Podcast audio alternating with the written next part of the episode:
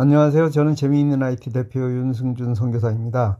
오늘은 여러분에게 스마트폰으로 녹음하기 그리고 편집하기라는 제목으로 말씀드리겠습니다.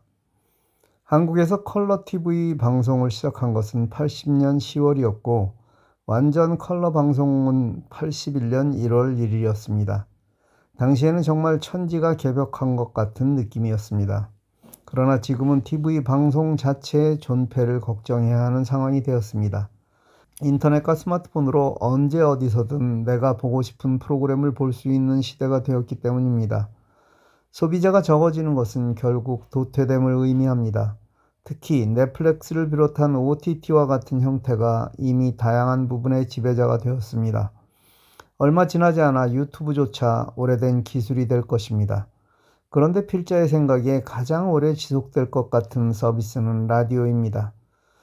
물론 지금처럼 방송국과 이를 송신수신하는 엄청난 하드웨어가 필요하지 않은 인터넷망을 이용한 라디오를 말합니다.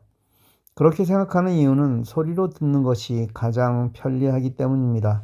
따라서 여러분이 이해하기 쉽게 글을 쓰는 능력과 좋은 목소리로 정확하게 말한다면 엄청난 자산을 가지고 계신 것입니다. 이런 인터넷을 통한 라디오 기술을 우리는 팟캐스트라고 부릅니다. 쉽게 표현하면 인터넷을 이용하여 혹은 스마트폰에 내 데이터를 이용하여 들을 수 있는 라디오 방송이라 생각하면 됩니다. 그런데 이 프로그램을 만드는 사람은 방송국도 스튜디오도 필요 없고 듣는 사람도 스마트폰 하나로 언제 어디서든 쉽게 들을 수 있습니다. 이것이 의미하는 바는 이제 나도 프로그램만 잘 만들면 전 세계를 향한 나만의 방송국을 만들 수 있다는 뜻입니다. 물론 좋은 프로그램을 만들었다고 해서 모든 사람이 다 듣는 것은 아닙니다. 이걸 어떻게 알려야 하는가 하는 문제를 해결해야 하지만 알려지기만 하면 엄청난 영향력을 미칠 수 있는 것입니다. 어떤 내용을 담을 것인가는 여러분이 많이 연구하시고 발전시키시길 바랍니다. 오늘은 어떻게 쉽게 팟캐스트를 할 수 있는지 그 과정까지를 말씀드립니다. 가장 기본은 원고 쓰기입니다. 그리고 저는 이 원고를 구글 문서를 이용하였습니다. 다음은 녹음하기입니다.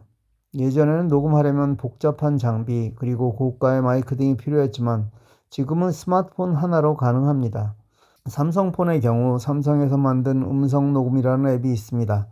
이걸 이용하여 녹음합니다. 녹음된 파일의 편집은 컴퓨터에서 합니다. 내가 녹음한 파일을 카톡 나에게 보냅니다. 컴퓨터 카톡에서 본인을 열고 조금 전 보낸 녹음 파일을 눌러 다운로드합니다. 이때 다운로드는 문서, 카카오톡 받은 파일 폴더에 저장됩니다. 그런데 이 파일의 형태가 M4A입니다. 따라서 작업하기 편한 MP3로 만들어야 합니다. 구글에서 M4A to MP3라고 입력하여 검색하면 여러 사이트가 나옵니다. 저는 cloudconverter.com을 이용합니다. 프로그램을 동작하고 가운데 오른쪽에 M4A to MP3인지 확인합니다. 만일 아니면 이렇게 설정하면 됩니다. 셀렉트 파일을 눌러 조금 전 내려받은 파일을 선택합니다. 앞에서 설명한 대로 이 파일은 문서, 카카오톡 받은 파일에 들어있습니다. 오른쪽 빨간색 컨버터를 누르면 금세 변환되고 창이 새로 나타납니다. 거기서 다운로드를 누르면 됩니다. 이때 작업을 편하게 하려면 다운로드 폴더에 저장하십시오. 이제 다운로드 폴더에 내가 녹음한 파일이 mp3 파일로 저장되었습니다. 이제 이 파일을 수정, 편집하겠습니다. 편집 프로그램을 비싼 프로그램을 사용할 필요는 없습니다. 저는 무료 프로그램인 audacity 사용합니다. audacity입니다.